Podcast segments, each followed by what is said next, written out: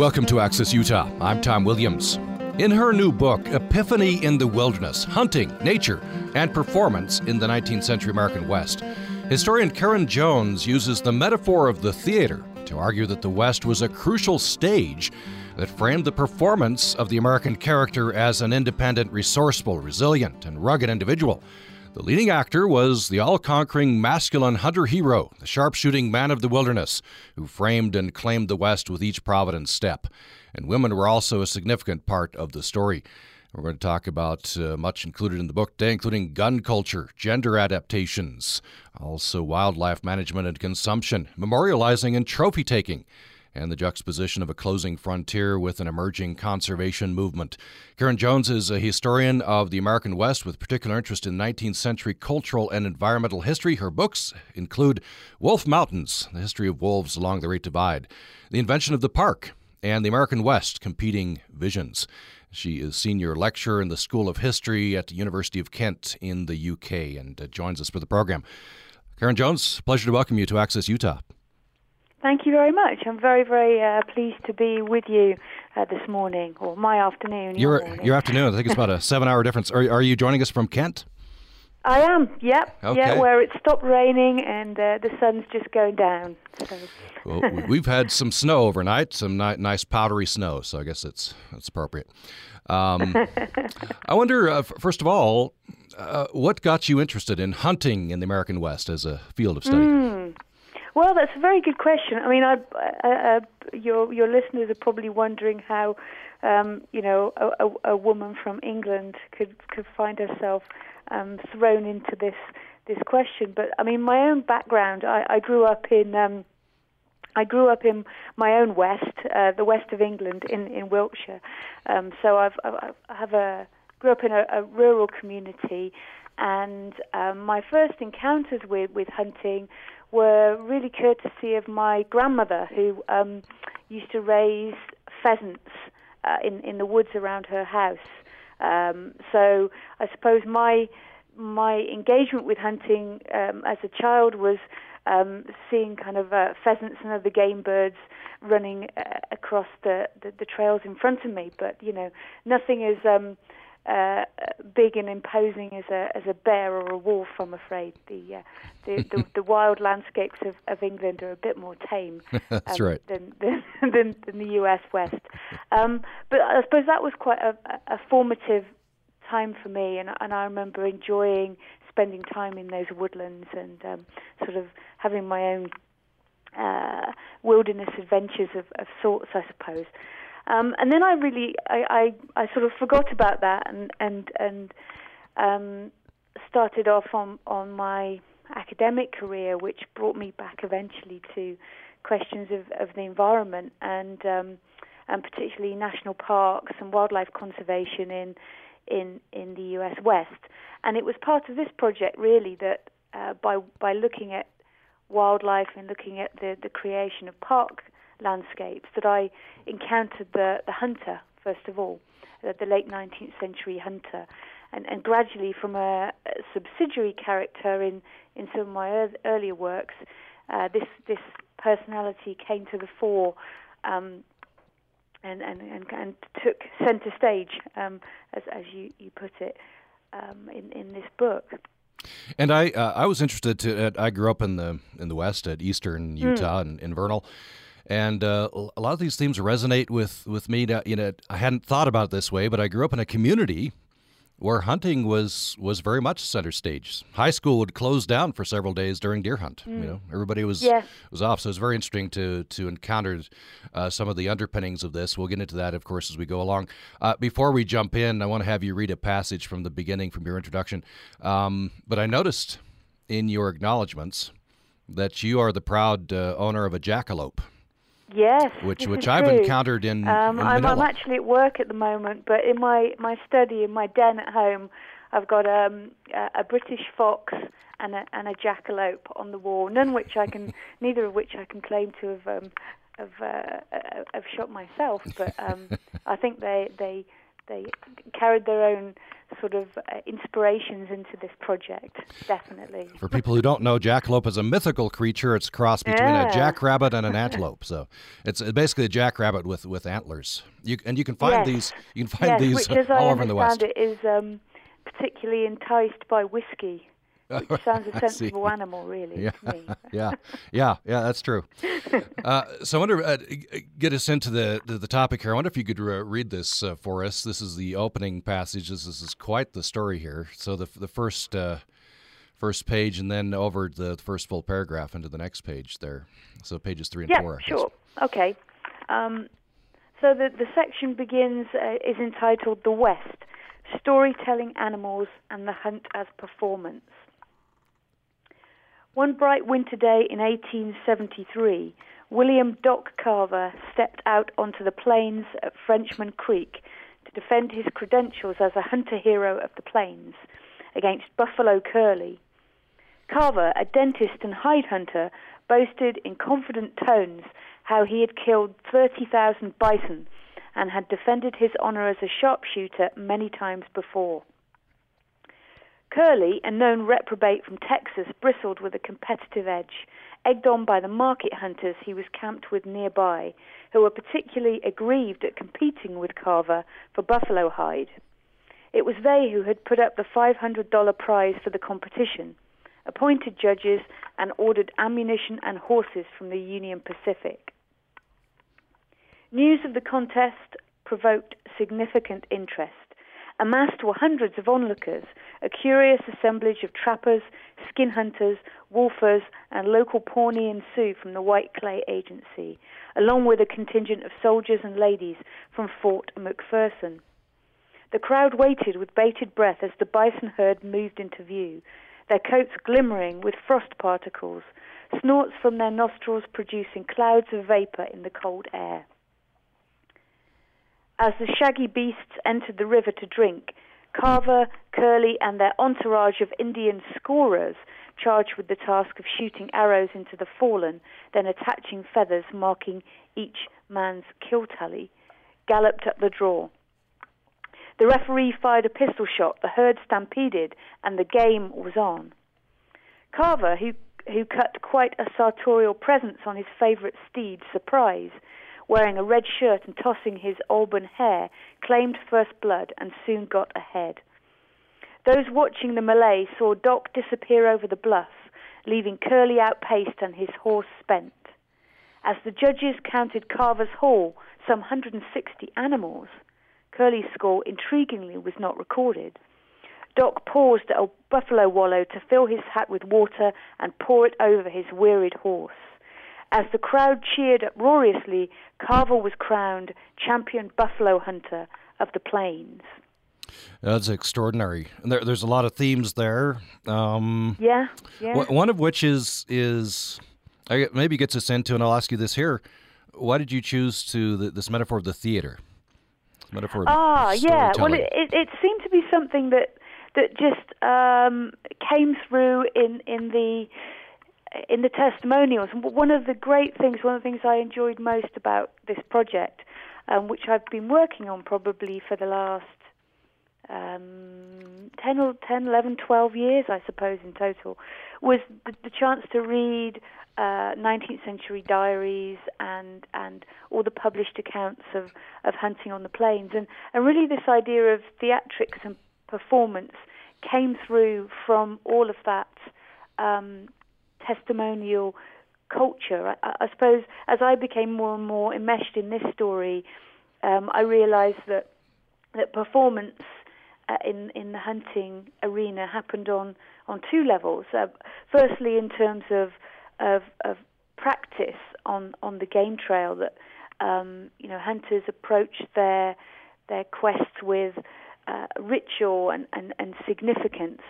Um, And, and even described their endeavours very much in, in performance terms. To, to give you an example, there's a, a chap I talk about quite a lot in, in the book, George Shields, who's a, a accomplished hunter who writes a couple of travel logs, one called Rustlings in the Rockies and one called Cruising in the Cascades. Um, he writes one and then he he writes another because he he does quite well with the first one, so he thinks, oh, actually, you know, this is this is this is good. You know, pe- people are interested in what I have to say, um, and he he describes in, in these books the the ways in which he approaches the game trail, and he, he talks very much in theatrical terms. There's one uh, one story he tells when he's in pursuit of a, an elk um, that he. He he kills, um, and he goes on to talk about this this animal as a, as a fallen hero. And as he's as he's looking down at the at, at the elk, he he says, um, "The great monster was dead." Talk about great acting, and and there are many many examples like this that I found in which these protagonists are actually deliberately using that um, performance um, sort of story to explain their their endeavours while they're Uh, uh, on the on the hunt as as, as such, uh, and then afterwards, what as I became more and more involved in this in this project, it seemed to me that there was one story to be told about the the practice and, of hunting and the engagement with the landscape, and there was another story to be told about how that that tale, um, and I mean the the idea of the the hunter's tall story, I think, is has, has sort of passed into into popular folklore as Um, as, as something that, that we're uh, amused and entertained by, but but actually in, in the story of the West, this this hunting tale is is reenacted in various spaces. Um, George Shields talks about how he likes to sit in uh, at the close of day around the campfire, reciting his triumphs to his his fellow hunters, um, and so it seemed to me that after the hunt had finished, whether that was in in oral testimony or literature or art or even in, in taxidermy, the that story of the hunt is sort of captured and memorialized and, and played out in these in these settings which are uh, consciously curated and, and designed to communicate to a to a broader um, audience that's that's both about sort of personal memory but also this much larger collective memory, um, and so that's why performance and theatre seemed seemed a good tool to to navigate the story of the hunt through practice to um, to recital and communication. If you just joined us, we are talking with Karen Jones, who teaches at uh, University of Kent in the U K. That's where we've uh, reached her. And her new book is Epiphany in the Wilderness: Hunting, Nature, and Performance in the nineteenth Century American West. And she uses the uh, um, theater as a metaphor um, to argue that the West was a crucial stage that framed the performance of the American character. And we're all familiar with this. Uh, that we, I think we like to embrace this as an independent, resourceful, resilient, and rugged individual. Uh, we're going to hear some more stories. And uh, when we come back, I want to talk about, uh, Karen Jones talks about three types of hunting, um, subsistence hunting, hunting for food, uh, industrial hunting, um, you know, e- economy hunting, and sport hunting. And uh, she concentrates uh, a lot on that last one, but does, does treat uh, the other two. And I want to talk about the second one, industrial hunting. Um, when we come back, I want to talk about that. And this is a startling statistic. Quoting Karen Jones now, three million bison were killed during the eighteen seventy-two to eighteen seventy-four period. So what, two or three years. Um, a figure, as commentator William Black noted, equivalent to half the cattle in Great Britain. I want to talk about that and, of course, uh, much more following the break. Kids are better than adults at picking up new languages. We know that. So what about kids writing computer code? This is a lucrative and interesting pathway, and let's expose our kids to this early. I'm Kai Ryssdal, cybersecurity training for kids. Next time on Marketplace, we'll have that and the rest of the day's business news. It's from eight p.m. Join us tonight at six thirty on Utah Public Radio. Coming up at ten o'clock on the first Zesty Garden of the year, Diane Alston is in studio to take your questions or comments. We'll first look at how cocooned wasp larvae are doing the Mexican jumping bean dance to find cool spots and to protect themselves. And don't look now, but even if you took a shower this morning, you've probably got mites on your face that are digesting any dead skin cell that they can find. It's the Zesty Garden, ten o'clock every Thursday morning here on Utah Public Radio. Thanks for joining us for Access Utah. I'm Tom Williams. We are talking with uh, Karen Jones, her new book, out from Colorado, uh, U- Univer- Colorado University Press. Um, University Press of Colorado. I'll get it. I'll get it right finally here. Uh, it's called Epiphany in the Wilderness: Hunting, Nature, and Performance in the nineteenth Century American West. You're welcome to join the conversation. I'd love to get your take on uh, some of these themes and uh, maybe your experiences. I think some of these themes have followed us through uh, here to our current uh, time.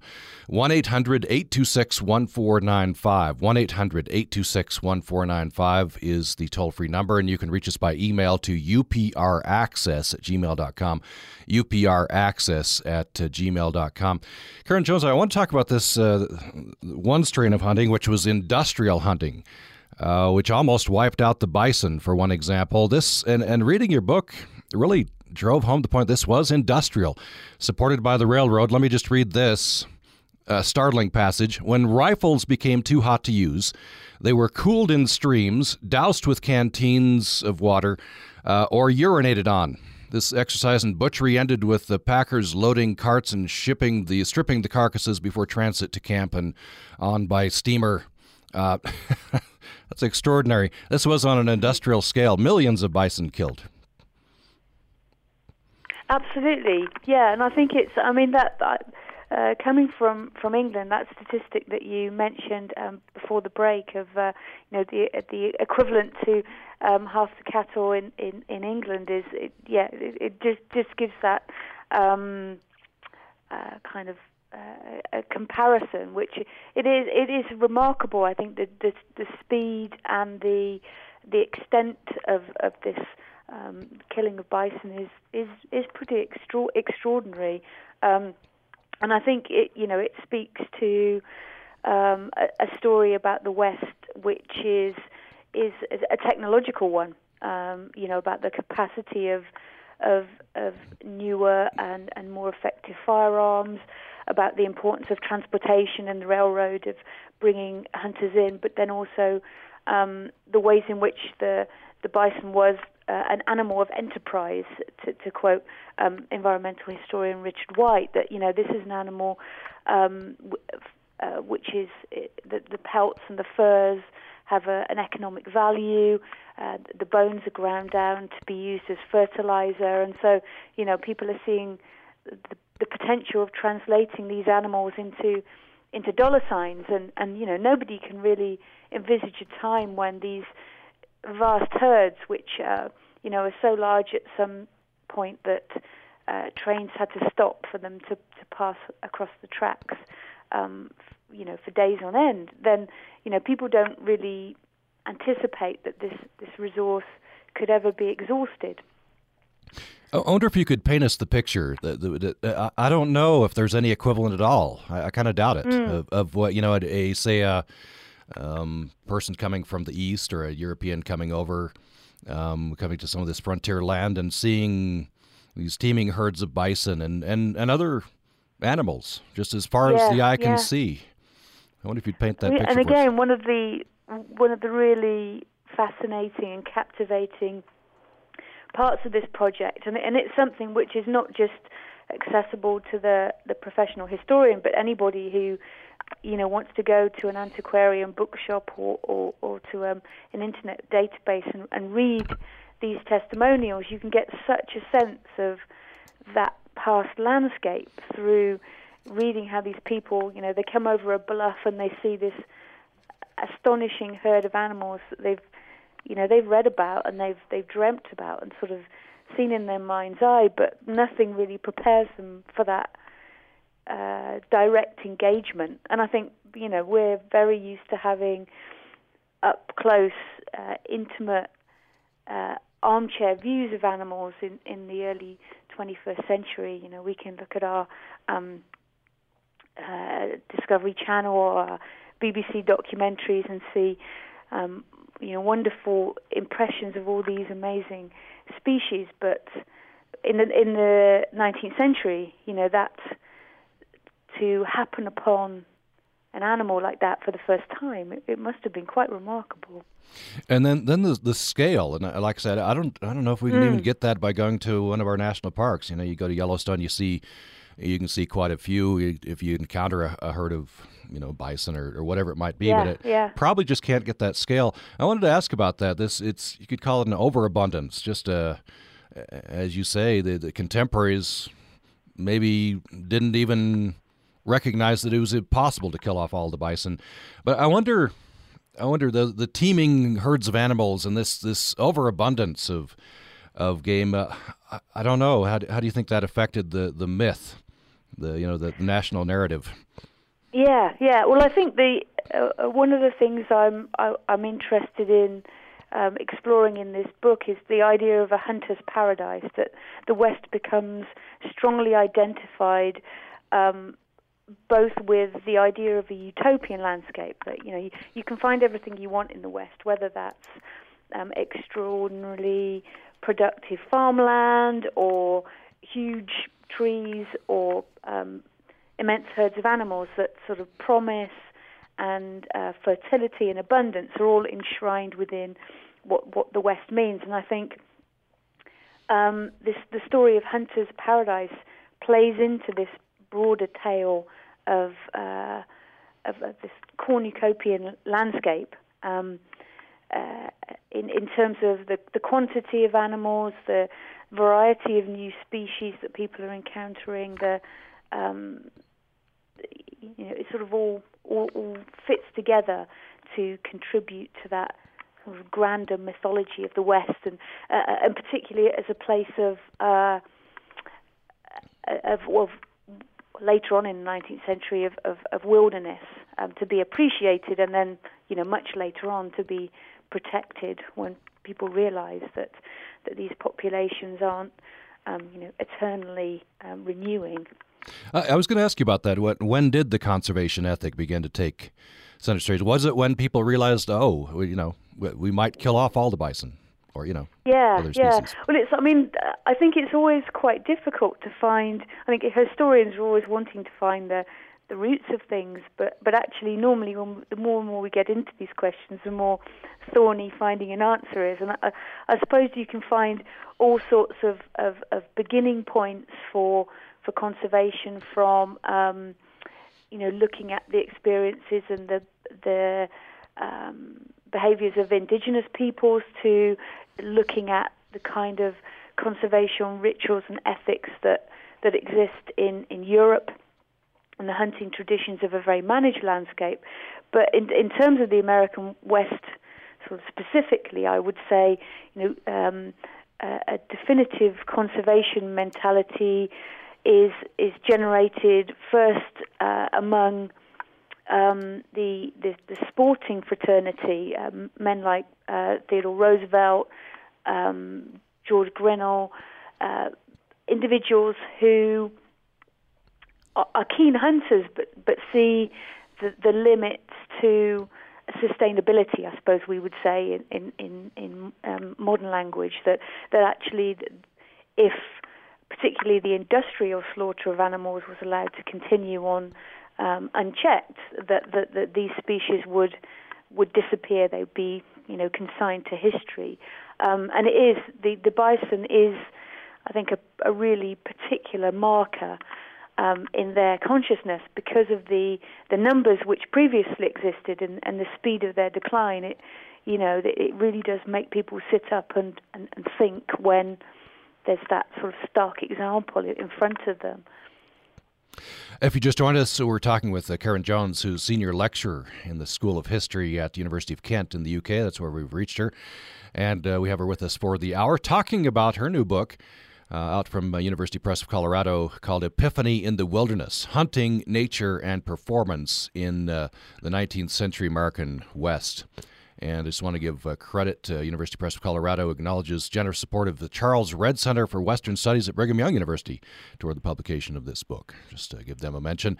Uh, you're welcome to join this conversation at one eight hundred eight two six one four nine five. I wonder what your experience with hunting is. I'd like to get your experience. And uh, do these themes resonate? Do you think they come down to our time? one eight hundred eight two six one four nine five. or U P R access at gmail dot com. U P R access at gmail dot com is another way uh, that, that you can reach us. Uh, so, Karen Jones, uh, you mentioned Theodore Roosevelt, and um, you know, when I picked up the book, I thought, well, Theodore Roosevelt's got to appear here somewhere. Um, he, he's he's he's an archetype uh, in, yes. in in our minds of of a man who went to the West to test himself. Mm, absolutely. Is that typical of a lot of the people who went out west? Uh, I think it probably depends which which group of people. I mean, certainly, if I think you could broadly conclude that.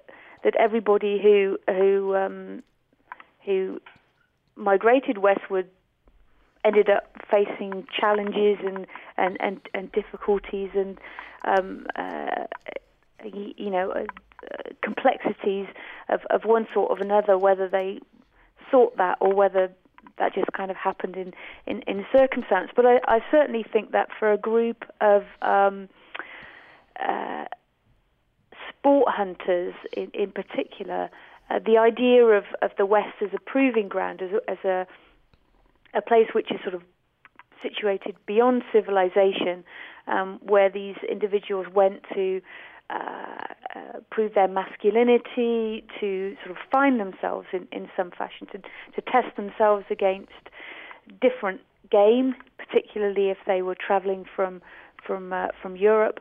Um, You know, all of these these are part of the, the the sort of metaphysical musings of the the sport hunters who, who are enticed by um, westward travel, uh, of which um, Roosevelt is certainly certainly one. And and you know, this I think this speaks to the um, you know the urban industrial environment of the the late or the latter years of the nineteenth century, where you know.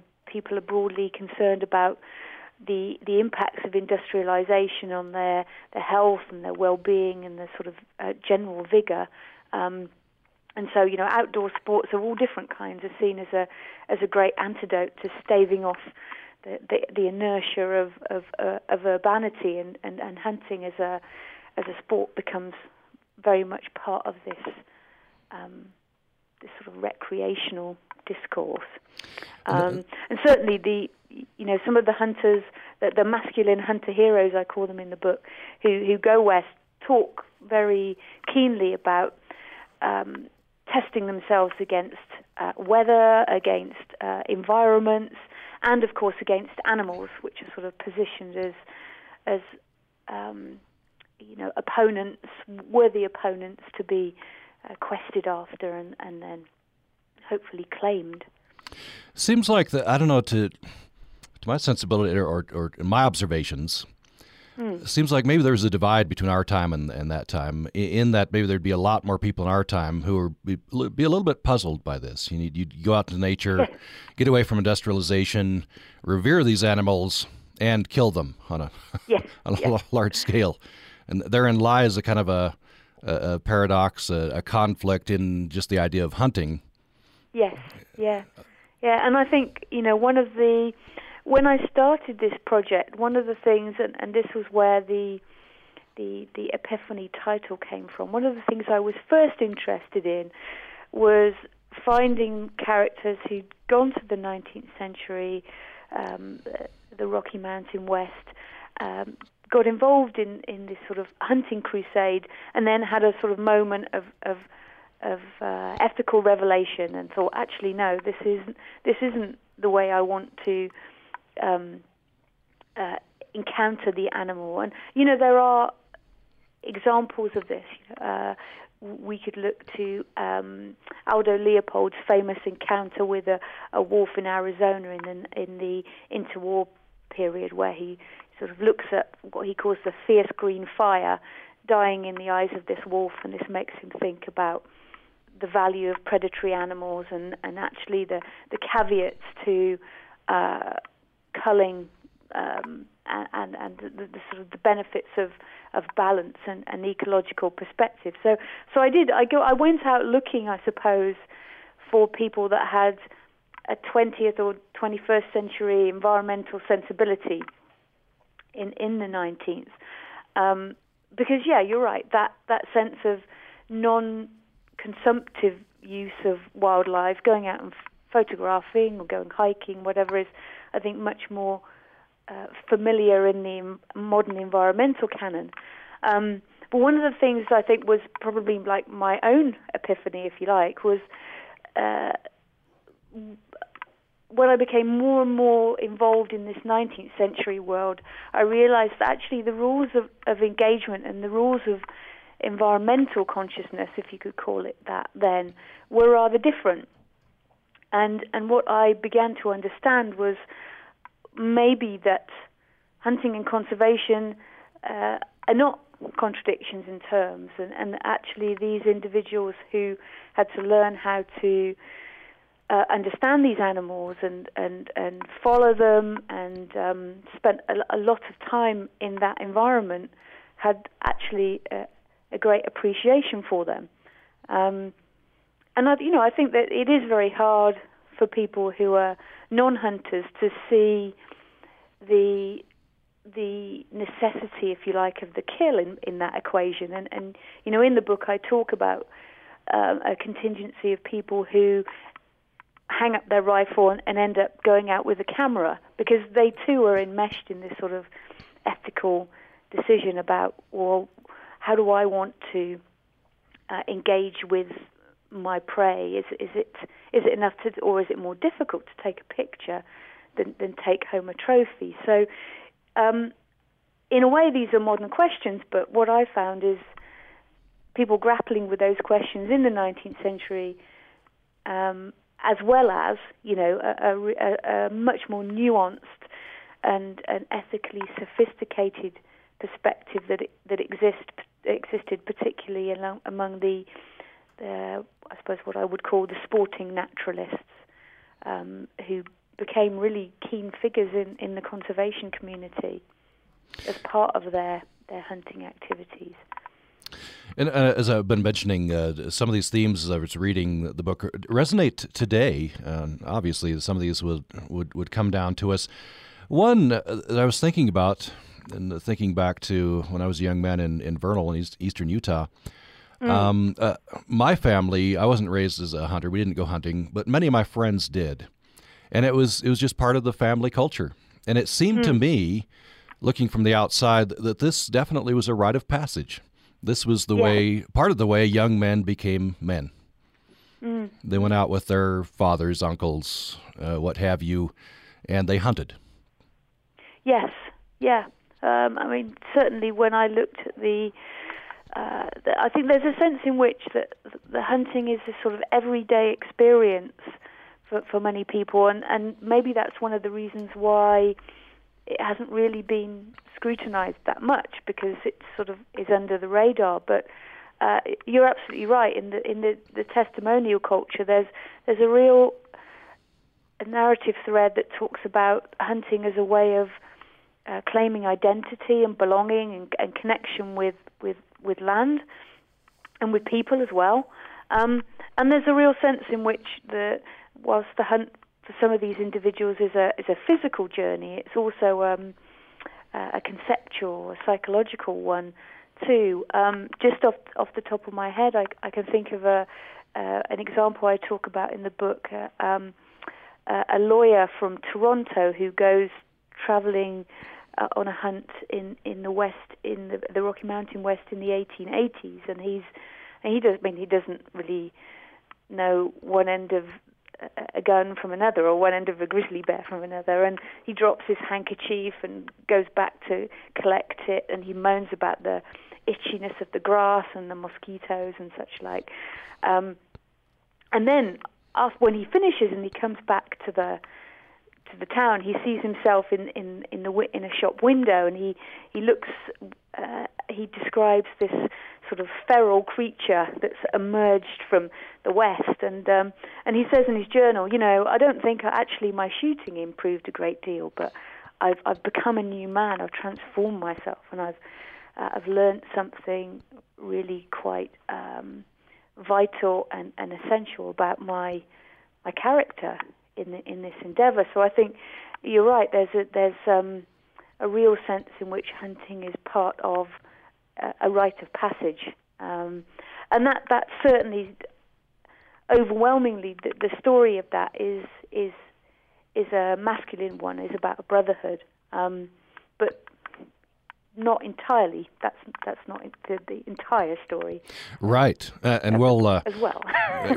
Exactly. Well, well, we'll take a break here soon, and uh, when we come back, I want to have you read a passage uh, talking about a a woman in that uh, what okay. what that narrative is in the West.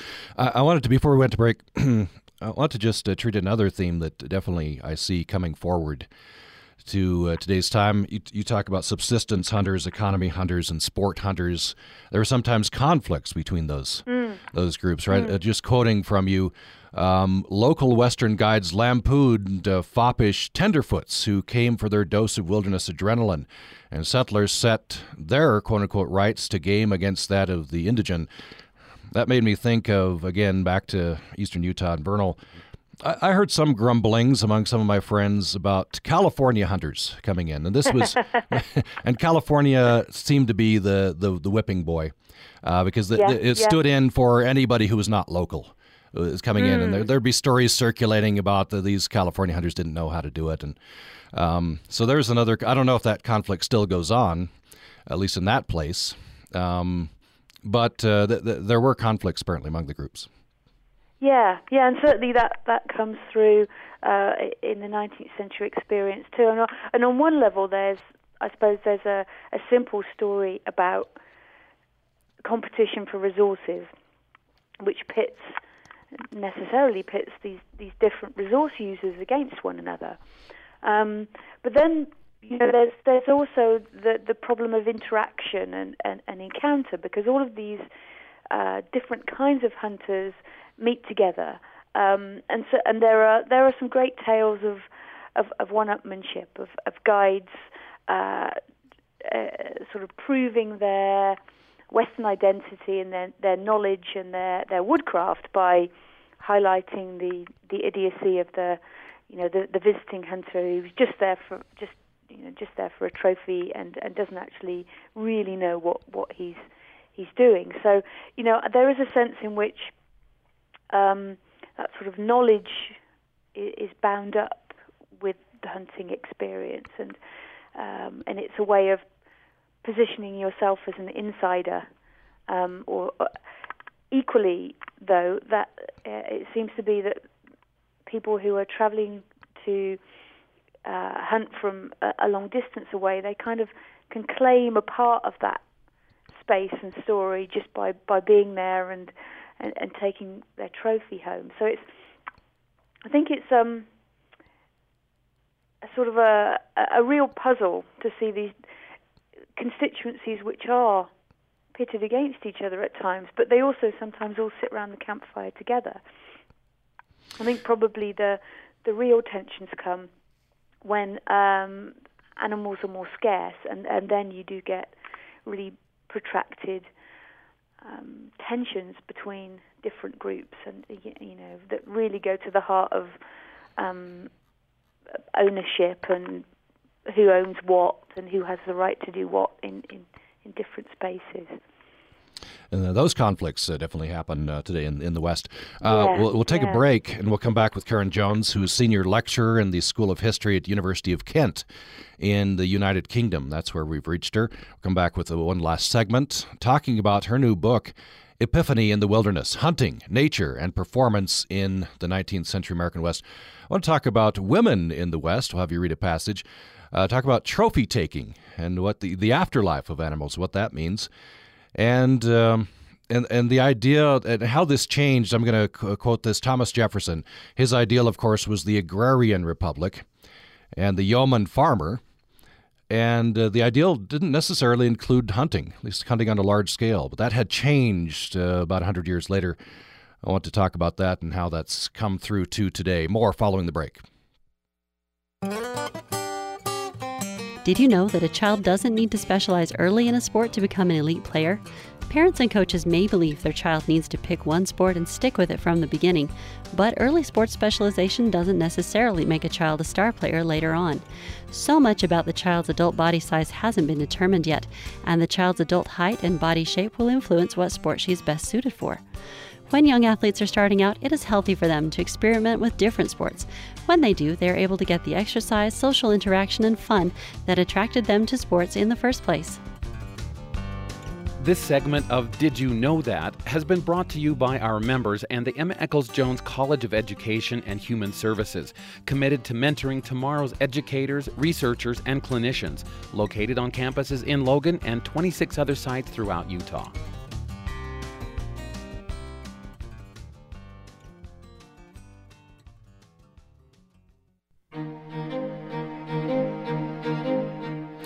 Thanks for listening to Access Utah. I'm Tom Williams. We're talking with Karen Jones. She is a senior lecturer in the School of History at the University of Kent in the United Kingdom. Her new book out from University Press of Colorado is called Epiphany in the Wilderness: Hunting, Nature, and Performance in the nineteenth Century American West. And uh, she says, uh, using the metaphor of the theater, that the West was a crucial stage that framed the performance of the American character as an independent, resourceful, resilient, and rugged individual. We're talking about various aspects of hunting, concentrating mostly on nineteenth century America. And we do have an email uh, come in from Steve in Arizona. Uh, you can join us as well. I'd love to get your perspective at one eight hundred eight two six one four nine five, one eight hundred eight two six one four nine five, or you can email us to upraccess at gmail dot com, upraccess at gmail dot com. Here's Steve's email. He says, I'm rereading Marguerite Yourcenar's Memoirs of Hadrian, which uh, in the first chapter contains a long rumination about the nature of hunting and its importance to man's identity. And that, in tandem with this morning's interview, which I came to late, is a reminder that hunting has been a rite of passage going back to the Neolithic. That's uh, Steve's uh, comment. What do you think, Karen Jones? Well, yeah, I think that's absolutely true. I mean, you know, the uh, the the, the um, my book is is one small um, chunk of, of, of that hunting story, but but this is a much much broader tale that, that encompasses many different cultures and, and many different uh, regions of the world. Um, I want to pick up that and, you know, move it forward from the Neolithic now to Thomas Jefferson and then on forward. Mm. Uh, so your your comment fits right in, uh, Steve. Thanks for that. Um, so you point out in your introduction that Thomas Jefferson's ideal was the agrarian republic and the yeoman farmer, of course. And mm. uh, a person living in nature would, would balance everything ideally. And uh, while cultivating a certain, quote, boldness, enterprise, and independence to the mind, and, quote, hunting smacked of barbarism and primitive civilization, that that, that you say was Thomas Jefferson's uh, view. And then you go on to say one hundred years on, things looked a little different. President Theodore Roosevelt was dressing in buckskin to play the big game hunter across two continents. Buffalo Bill Cody and Annie Oakley, the first American superstars, wowed audiences on both sides of the Atlantic with their sharp shooting skills. Frederick Jackson Turner's Frontier Thesis celebrated the hunting shirt and pioneer cabin as foundational artifacts of American identity. And hunters were performing everywhere. So I guess first question on mm. this is what, what changed? What happened? Well, that's a really good question. And, and I guess what happened is is the the conquest of the West, the nineteenth century experience, which um, transformed the hunter from being this sort of uh, throwback, a, a look back to hunter-gatherer societies of uh, that were primitive and, and destined to kind of disappear, Um to uh, a, a rather different figure, a figure that exemplified um, what, what Frederick J- Jackson Turner called that, you know, the contest between um, civilization and, and wilderness. So, sort of in in uh, moving into the West and and um, engaging in that process of uh, encounter with. With, with landscapes and animals and, and, and forging communities, you know, the hunter is invested with this um, really important national mantle as a as a hero figure, and, and that heroic mantle goes on to uh, take Roosevelt to to a, a presidential career, uh, to take Bill Cody all the way, um, you know, over over. to Hyde Park to perform in front of Queen Victoria. So, you know, the, the hunter and the cowboy and the frontiersman and, and these characters become uh, central uh, to the kind of the, the mythological configuration of the West um, that, that emerges during the nineteenth century. As you say, you, you feel that uh, you argue that hunting was important to establishing the our national national myth, the American national myth, and and it, I don't know, so ingrained we don't think about it all that much, uh, but we mm. do embrace it. I think independent, resourceful, resilient, rugged individual. So my my question on this is, uh, you have an interesting perspective. You're you know you're there in the U K. I do know some other you know um, nationalities sort of view uh, our national myth. Uh, well, they don't revere it the way we, the way we do. Let me put it that way. Yeah, yeah. With some skepticism. uh, I wonder how that is viewed in, in Europe. Well, I suppose it, it it depends. It depends who you ask. I mean, I I know, for instance, that just up the road from me in in North Kent, uh, um, some reenactors have built this recreation of of a Wild West town. Um, you know, in their spare time, and have populated it with buildings and and and and uh, sort of play high noon there. So you know, the the the old traditional frontier myth, as, as propagated by Hollywood Western, is um, you know goes down very very well in in, in Europe, and I think. Um, certainly when I talk to my students, they're just really enraptured by the same kind of things that uh, the, the the perennial appeal of something which is escaping from the everyday, that the, the the freedom of action, the grand landscapes, you know, all of that um, has a, a, a an international appeal, I think. Um, but you know, certainly uh, in thinking about any period of his history in any region, there, you know, there's that um, critical tone, um, and I think when the, the bison example was a really good example. To, to show the ways in which, you know, if people are, are, are looking for ways in which to, to critique or to create national stereotypes, they'll, you know, they'll they'll pick um, pick their cases. So, um, you know, I think the West provides this this great folkloric story that has uh, a real translatable appeal, but it. Uh. It it also, it, you know, invites uh, critical voices to be able to sort of say, well, you know, I'm not really so sure about what um, the ethics of what went on there and what went on there. And uh, certainly hunting, you know, I'll just leave this as a comment, I guess, to lay it out there. Mm. Hunting included, as you point out in your book, a certain, uh, you know, military mindset. And, mm, and mm. some would view, at least those who disagree with recent American foreign policy, would would, would see a strain there moving forward and would disapprove of that. But uh, I want to I want to give you time here to uh, to read a passage uh, dealing with women in the West. Uh, the all-conquering mm. masculine hunter hero is is the hero of the story, but women were also a significant part of the the story. Uh, you have a passage, I believe, uh, dealing with a woman called Elizabeth Bird. Yeah, yeah, who was um, a, a British traveller. She wasn't actually, interestingly, Bird wasn't a hunter herself. She she had a um, she was very ambivalent about about the actual process of hunting. She didn't really like guns very much. She carried a, a pistol with her, but she couldn't imagine a context in which she would ever use this, even though she travelled on her own through the Rocky Mountains. Um, but at the same time, she was really interested in.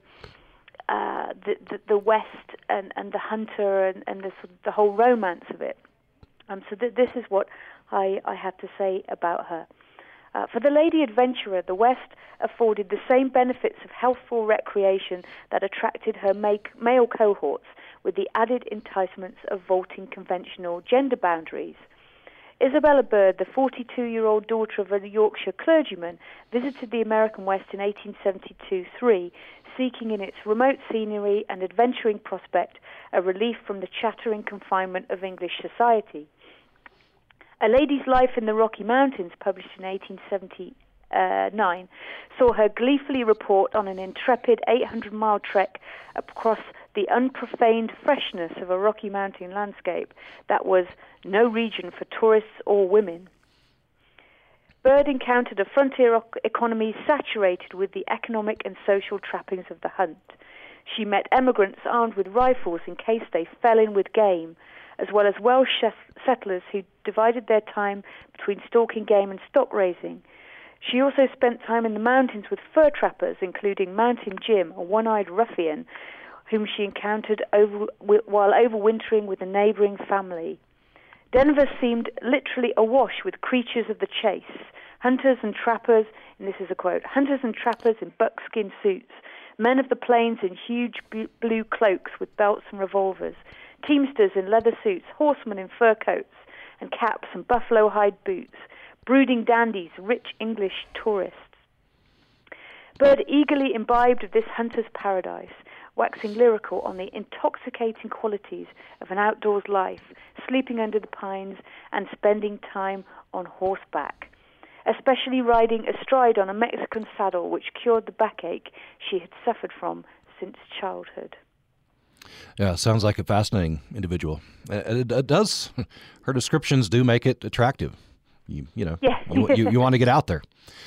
Uh, That's true, yeah. Yeah. Uh, uh, we just have a couple of minutes left. I, I want to talk about, you, you You talk about gun culture mm. uh, as a whole, as a part of this for, for many, you know, for, for, for much of the story here. I wonder if you just briefly talk about gun culture here. Yeah, sure. Um, I mean, I think what I was keen to do in this book is, is to, to deal with the nineteenth century context uh, without falling into the sort of uh, the, the polemic about the rights and wrongs of, of hunting and guns, but it's it's fairly impossible to talk about hunting without talking about firearms, um, not just in terms of the the technological impetus. And, you know, I think this is um, this is an important part of of the environmental impact of hunting, but also the way in which hunters in their narratives craft all these tales and stories around guns, so they almost become characters in their own right. They, they're given names. Um, one hunter, uh, William Allen, talks about how his his uh, Winchester rifle is speaking to the to the game that he's pursuing. So there's this, again, this sort of performance code that I'm talking about is extended um, to to the to the gun. That's not just a a tool of um, of of uh, environmental engagement, but there's also this rhetorical device and this sort of um, object which is in- invested with this huge symbolic meaning. We will have to leave it there. We'll we'll have to talk about taxidermy another day. And, uh, oh, anytime. And you, you've gone to taxidermy class, I read, and you've you uh, you posed a mouse. Yes, I did. I did. I went to London to a, a to, to a taxidermy class. Um, which in itself was quite uh, an interesting um, event, just watching the other people who, who showed up to um, produce their own um, pieces of art. Uh, I had to catch the, the, the train home um, and left my mouse drying uh, gently on the on the counter, and was told it would be posted to me, but it never arrived. So I'm I'm concerned that, you know, some poor unsuspecting individual opened their post only to find this This little mouse, quite, when they were expecting a, something rather different. Quite a surprise. Uh, Epiphany in the Wilderness is the title of the book. Uh, Karen Jones is the author, and she has joined us for the program from Kent in the United Kingdom. Thank you so much. Thank you very much. It's been a pleasure. Coming up tomorrow, of course, Behind the Headlines from the Salt Lake Tribune. And uh, coming up next, hope you'll join us uh, uh, for uh, Brian Earle. That is coming up. Thanks for listening today.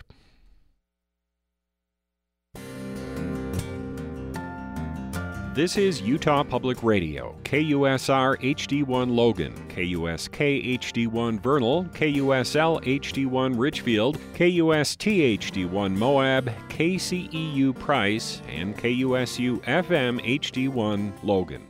Utah Public Radio is a service of the College of Humanities and Social Sciences at Utah State University.